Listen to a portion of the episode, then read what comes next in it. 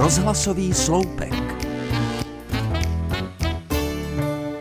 Při rodinných sešlostech se často sklouzává ke vzpomínání na předky. V naší familii se tuhle vytasil děda s historkou o prastrýci jménem Vlček. Tenhle strejda vlčků, začal vyprávět, šel jednou po silnici z Borovan na Ledenice. Tenkrát ještě skoro nikdo neměl auto, jen borovanský doktor.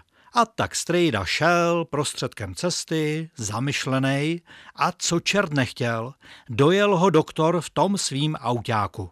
Ale Vlček ho neslyšel. Šel, šel, až doktor musel zastavit, poklepat mu na rameno a strejda vlčků se mu pak konečně uhnul a doktor jel dál. Uzavřel děda vzpomínku na rodinného předka. No, dobrý, řekli jsme. A co dál o vlčkovi víš? Nic, odpověděl děd. Chtěli jsme se ubezpečit, takže už nevíš, jestli byl malý, velký, co dělal a zůstala jen historka, že se jednou uhnul autu místního doktora? Jo, nic jiného po něm nezůstalo. Řekl děda a my se pak ještě dlouho chechtali nad bizarností celé vzpomínky. Ale bylo to krasosmutné pochechtávání, protože každý z nás přemýšlel, co asi zůstane po něm, jestli to nebude jen nějaká stejně připitomělá a nepodstatná příhoda. Po čase jsem naštěstí získal nový pohled na věc. Paradoxně v úplně jiné části světa. V Nepálu jsem se zeptal místního průvodce.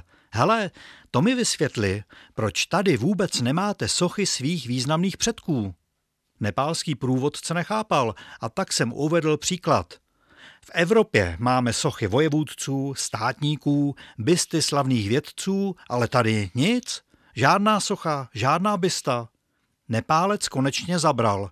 Jo tohle, no my jsme přece hinduisti. A proč dělat sochu nějakému vojevůdci, když dávno umřel, převtělil se do jiné podoby, pak do další a pokaždé vypadá jinak? Musel jsem uznat, že svou logiku to má. A vzal tak na milost historku o rodinném předkovi jménem Vlček. Kde pak? Po prastrýci vlčků přeci nezůstala jen jediná vzpomínka, že se kdysi uhnul autu borovanského doktora. On je totiž, alespoň podle hinduistů, nejspíše stále s námi, pouze v jiné podobě. A baví se, jak krásně nám zamotal hlavu.